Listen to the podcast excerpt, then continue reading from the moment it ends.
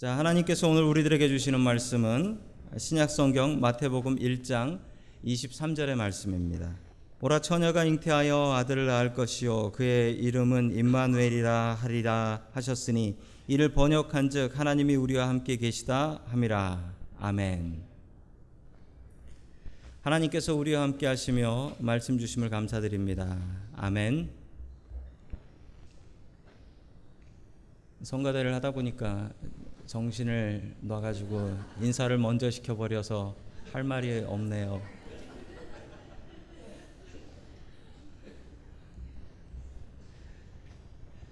자, 오늘은 기쁜 주의 성탄입니다.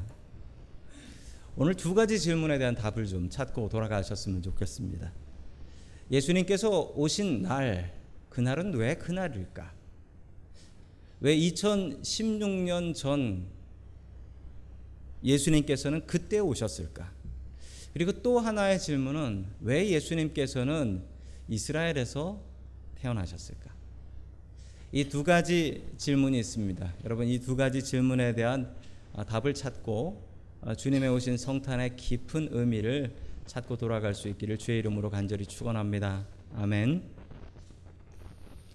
첫 번째 하나님께서 우리들에게 주시는 말씀은 예수님은 로마 제국을 선택하셨습니다라는 말씀입니다.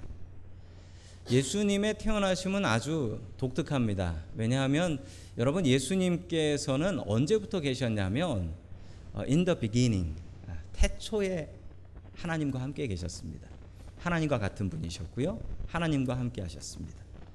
자, 그랬기 때문에 예수님께서는 언제 태어날지를 본인이 정할 수 있었고 그리고 예수님께서는 어디서 태어날지 그리고 어떤 부모님 밑에서 태어날지 이 모든 것을 예수님께서는 정하실 수가 있었습니다. 여러분 사람은 이걸 정하고 태어날 수가 없죠. 그런데 예수님께서는 정하고 태어나셨어요. 자, 예수님의 태어나셨을 그때의 모습은 어떠했을까요? 우리 누가복음 2장 1절의 말씀 같이 봅니다. 시작. 그때 아구스투스 황제가 칙령을 내려 온 세계가 호적 등록을 하게 되었는데 아멘. 저는 이 말씀이 세번역 성경이긴 한데 옛날 개혁 개정 성경으로 제가 기억을 합니다. 왜냐하면 초등학교 2학년 때 제가 이 말씀을 암기했던 기억이 있어서 아직도 잘 기억을 하고 있습니다.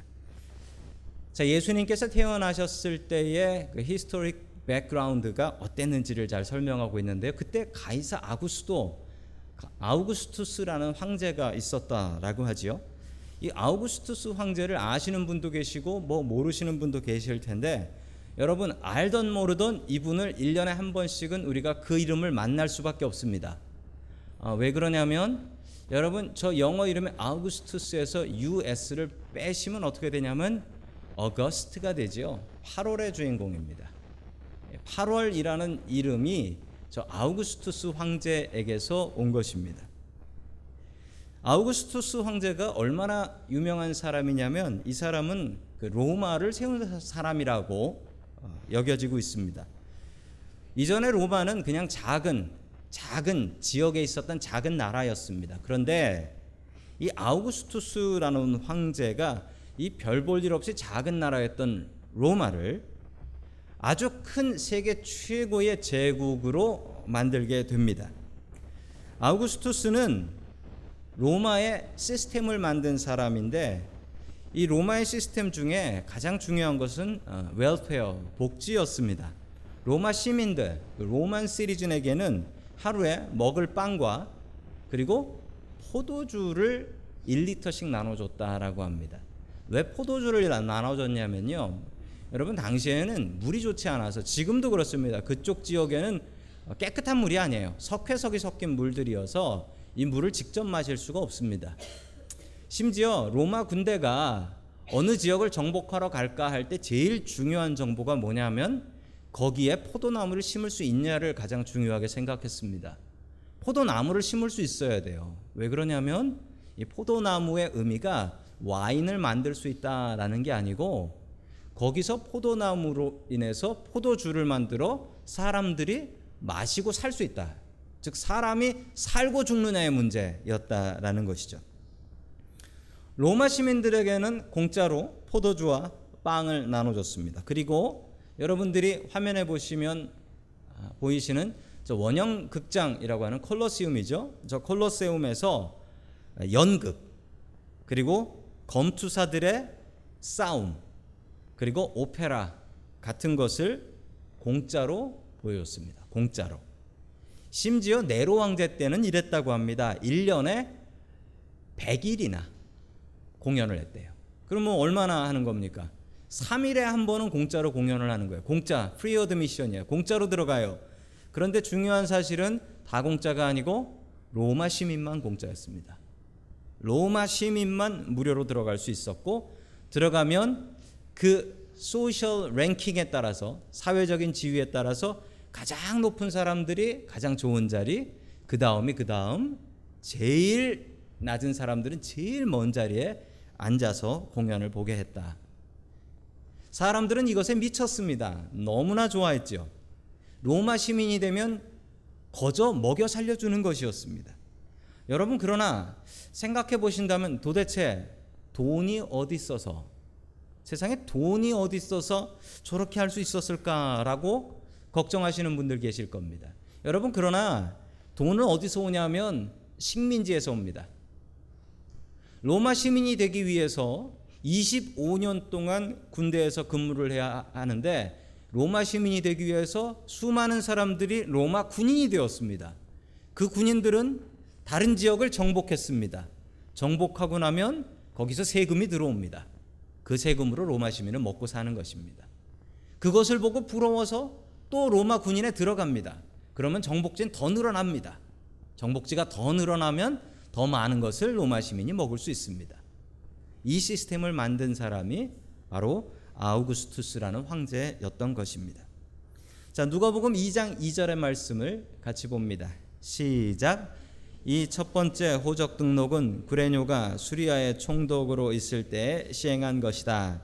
아멘. 그래서 첫 번째 호적 등록이 있는데요. 이 아우구스투스 황제 때 두 번의 호적 등록, 인구 센서스를 하게 됩니다. 그 중에 첫 번째 것이 시작되었습니다. 여러분 이렇게 호적 등록을 했다, 센서스를 했다라는 것은 이스라엘로선 좋은 일이 아닙니다. 왜냐하면 이제부터 무자비하게 세금을 걷어갈 것이기 때문에 그렇습니다.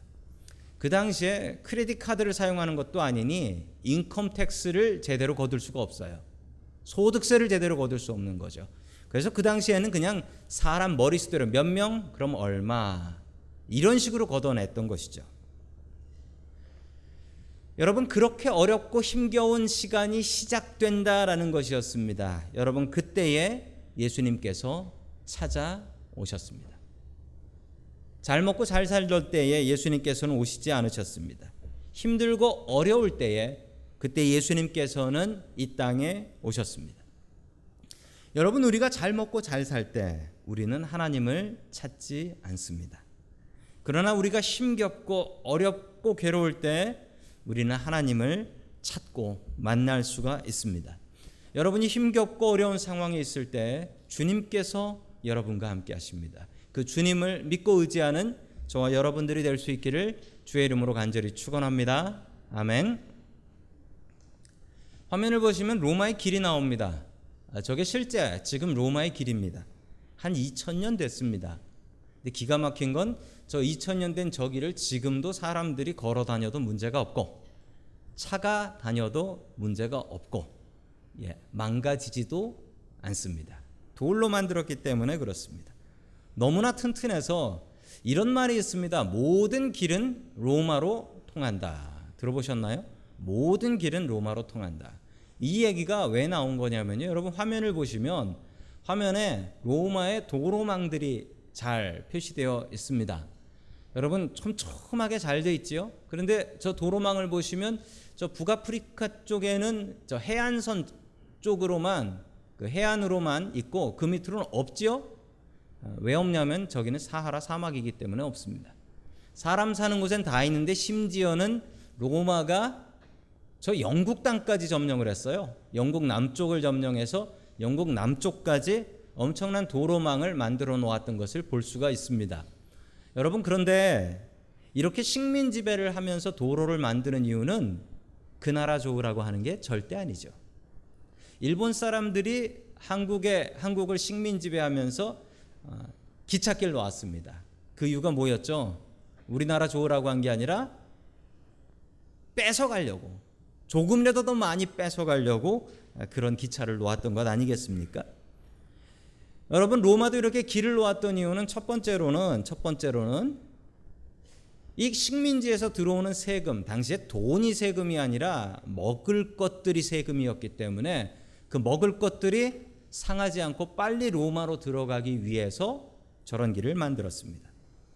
또 하나의 이유는 만약에 식민지에서 세금 안 내라고 하게 되면 로마에서 군인들을 보내서 잔인하게 진압하기 위해서 빨리 진압하기 위해서 저 로마의 길을 만들었던 것이죠.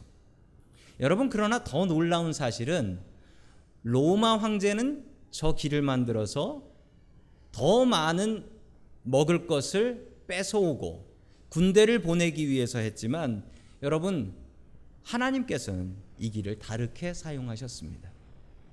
사도 바울이 저 길을 걸어가며 전도를 했고요. 저 길을 따라 들어간 복음이 로마에서 전 세계로 퍼져나가게 되었습니다. 여러분 그러려면 언제 예수님께서 태어나셔야 할까요? 로마라는 나라가 생기는 그리고 가이사 아구스도라는 황제가 지배하기 시작한 그때가 아니겠습니까? 여러분 기가 막힌 하나님의 시간입니다. 하나님의 타이밍은 너무나 기가 막힙니다. 여러분 이 타이밍은 우리에게도 적용됩니다. 지금 우리가 살아가는 삶에 있어서 우리가 기도하면서 하나님 왜 이렇게 늦습니까? 왜 이렇게 응답되지 않습니까? 라고 고민하지만 여러분 그러나 지나놓고 보면 하나님의 시간과 하나님의 계획은 한치의 어긋남도 없이 정확한 것임을 믿음의 눈으로 바라볼 수 있기를 주의 이름으로 간절히 축원합니다. 아멘. 두 번째 하나님께서 우리에게 주시는 말씀은 예수님께서는 이스라엘을 선택하셨다라는 말씀입니다. 예수님께서는 이스라엘을 선택하셨다. 처음엔 로마 제국을 선택하셨고 그 다음엔 이스라엘이었습니다. 여러분 전 세계에서 가장 위험한 지역은 어디일까요? 지금 아마 전 세계에서 가장 위험한 동네라고 하면 시리아나 이라크 이쪽 지역이 가장 위험한 지역이라고 얘기할 수 있을 것입니다. 그러나 여러분 우리의 인류의 역사 human history에서 가장 전쟁이 많고 위험했던 지역은 어디였을까요? 여러분 당연히 고민할 필요도 없이 바로 이 지역입니다. 바로 이 지역이 가장 위험한 지역입니다. 왜냐하면 여러분 지도를 보시면 아시지만 세계 대륙, 세계 대륙, 유럽하고 아시아하고 아프리카가 단 한 지점에서 만납니다. 단 한 지점에서 만나요. 유럽하고 아시아하고 아프리카를 지나가려면 저 지역을 지나지 않고는 다닐 수가 없어요. 바로 이스라엘입니다. 이 땅을 지나지 않으면 지나갈 수가 없어요. 아프리카의 이집트가 힘이 세지면 이집트가 전쟁한다고 치고 올라오고 아시아의 아시리아나 바비, 바벨론 같은 나라가 힘이 세지면 또 여기를 지나서 이집트로 가고 유럽의 그리스라든지 로마라든지 이런 힘센 나라가 생기면 또 이쪽 지역을 통과해서 지나가고 도무지 감당할 수가 없는 땅이죠. 전 세계에서 가장 전쟁 기록이 많았던 곳이 바로 이곳입니다. 여러분 왜 예수님께서는 하필이면 이 가장 살기 힘들고 전쟁 많은 이 땅을 선택하셔서 태어나셨을까요? 여러분 세상에서 가장 힘들고 어려운 사람을 위해서 오셨습니다. 여러분 이게 참 맞습니다. 여러분 이게 참 맞아요. 그 하나님을 우리가 임마누엘의 하나님이라고 부릅니다. 제가 초등학교 때 성탄절날 아, 제가 이래봬도 어, 어렸을 적에는 무척 장난꾸러기였습니다. 아, 초등학교 때 교회를 가가지고 어, 선생님께 인사를 하는데 메리 크리스마스라고 하지 않고 제가 이렇게 인사를 했습니다. 임마라고 아, 했습니다. 그랬더니 선생님이 깜짝 놀라가지고 너 지금 나한테 뭐라고 했냐라고 해서 제가 뭐라 했을까요? 누엘이라고 했습니다. 이걸 떼서 하면은 안 좋더라고요. 우리 옆에 계신 분들과 떼지 않고 붙여서 인사하겠습니다. 임마누엘. 떼시는 분들이 좀 계신 것 같아요. 자, 우리 마태복음 1장 23절의 말씀 같이 보겠습니다. 시작. 보아라, 동정녀가 잉태하여 아들을 낳을 것이니 그의 이름을 임마누엘이라고 할 것이다. 하신 말씀을 이루려고 하신 것이다. 아멘. 자, 임마누엘이라는 뜻이 있습니다. 그 뜻은 화면에도 나오지만 하나님이 우리와 함께 계시다라는 뜻이에요. 하나님이 우리와 함께 계시다. 여러분 하나님께서 우리를 너무나 사랑하셔서 우리와 함께 하신다라는 뜻입니다. 여러분 여러분 개 키우는 분들이 계시잖아요. 여러분 개 키우는 분들이 어, 개를 너무 사랑해서 개의 마음을 알고 싶어서 어, 개가 되고 싶으신 분들이 계신가요? 아마 그런 마음이 있는 분도 계시겠지만 진짜 개로 개가 돼서 개처럼 살다가 개로 죽으라고 하면 아마 그거 하실 분은 아마 안 계실 거예요. 어, 여러분 하나님께서 인간이 되신다라는 것은 사람이 개가 되는 것보다 훨씬 더 큰 변화입니다. 그런데 하나님께서 인간의 모습으로 오셨습니다. 여러분 사랑하면 낮출 수 있어요. 사랑하면 낮출 수 있습니다. 사랑하면 낮추고도 행복합니다. 여러분 우리 중고등부 친구들 여기 앉아 계신데 우리 중고등부 친구들의 부모님들 중에 부모님들 중에 우리 중고등부 친구들 때문에 미국 오신 분들도 계세요. 그냥 한국에서 직장 다니고 회사 다니면서 편하게 살 수 있는데 편하게 살 수 있는데 자녀들 때문에 미국 와서 고생하면서 사시는 분들 계십니다. 자녀들 때문에. 여러분 그런데 여러분들의 부모님이 그렇게 스스로 낮추고 살아도 행복하세요. 그 이유는 사랑하니까. 사랑하니까. 그거 여러분들이 좀 아셔야 돼요. 부모님들이 고생하시는 이유가 여러분들을 사랑하니까 기쁘게 고생할 수 있는 거예요. 네. 막잘 들으라고 이렇게 손으로 찌르고 막 이러는 분들 부모님들 계신 것 같은데 뭐 그렇다고 해서 여러분들 고생하시는 부모님께 행복한 줄 아세요라고 하시면은 안 됩니다. 사랑하면 낮출 수 있고 낮추고도 행복할 수 있어요. 여러분 그게 바로 임마누엘입니다. 하나님이 사람 되고 나서도 나는 행복하다라고 할 수 있는 하나님. 사랑하면 낮출 수 있습니다.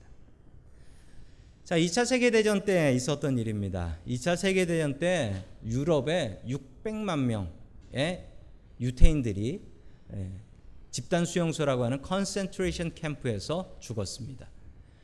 900만 명의 유대인들이 살고 있었는데 한 3분의 2 정도의 인구가 다 죽어버린 것이죠. 어떤 유대인 가족이 있었습니다. 그 유대인 가족이 유대인 가족이 독일군들한테 붙잡혀서 그 죽음의 수용소라고 불리는 아우슈비츠에 끌려갔습니다. 한 가족이 갔는데 아버지의 이름은 솔로몬 로젠버그라는 분이었습니다. 로젠버그의 아버지인 80 먹은 아버지가 계셨고요. 그리고 와이프 아내가 있었고 두 아들이 있었습니다. 두 아들의 이름은 제이콥 제이콥과 데이빗이었습니다. 그런데 그 concentration camp에 원칙이 하나 있었는데 일할 수 있으면 살 수 있고 일 못하면 죽는다. 이게 원칙이었어요. 이게 원 매일매일 사람들을 체크업하는데 이 사람이 일을 할 수 있냐 없냐 이거로 체크를 했어요. 얼마 안 돼서 80 먹은 아버지가 건강이 나빠지셔서 가스 체인버 어, 가스실로 붙잡혀 들어갔습니다. 그래서 어떻게 돌아가셨는지 모르고 태워서 죽였어요. 그런데 정말 걱정되는 것은 그 집의 막내 아들인 데이빗입니다. 이 데이빗은 어렸을 때부터 다리를 저는 소아마비였어요. 그래서 일을 할 수가 없고 빼빼 말라서 건강도 좋지 않았죠. 막내 아들은 수용소에 들어간 뒤에 하루가 다르게 자꾸 자꾸 말라만 갔고 아버지 솔로몬은 그 아들을 볼 때마다 정말 미쳐버릴 정도로 괴로웠어요. 아버지 솔로몬이 일을 하러 일터로 나갈 때 가족들과 인사를 하는데 어쩌면 이게 마지막 인사일지도 모른다. 이 마음으로 가족들과 인사를 했습니다. 그리고 일터에 나갔다가 돌아오면 자기 가족들을 찾는 거예요.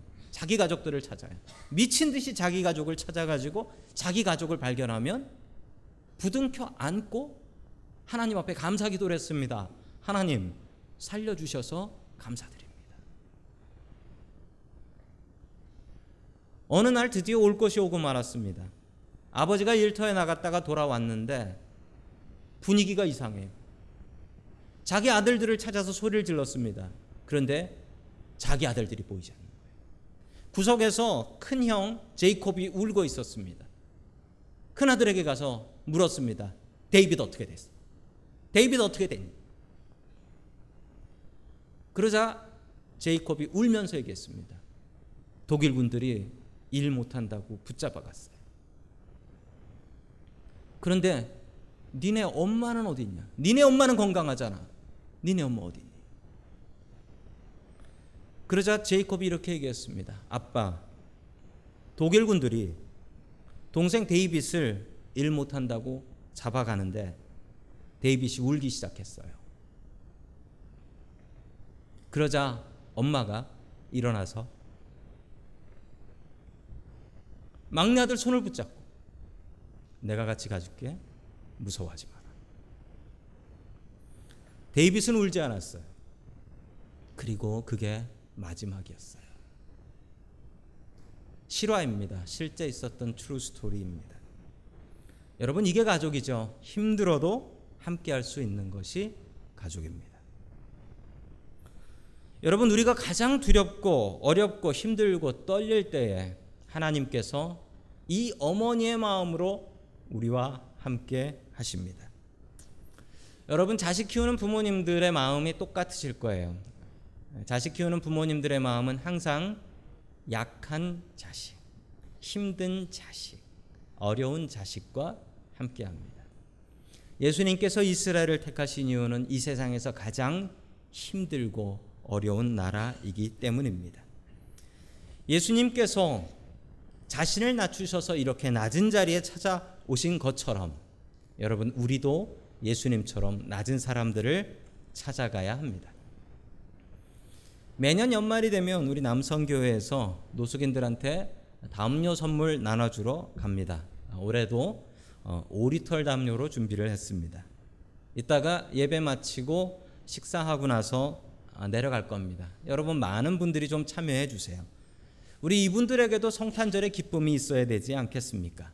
예수님께서 낮은 사람들과 함께 하셨던 것처럼 우리도 낮은 사람들과 함께 해야 하지 않겠습니까?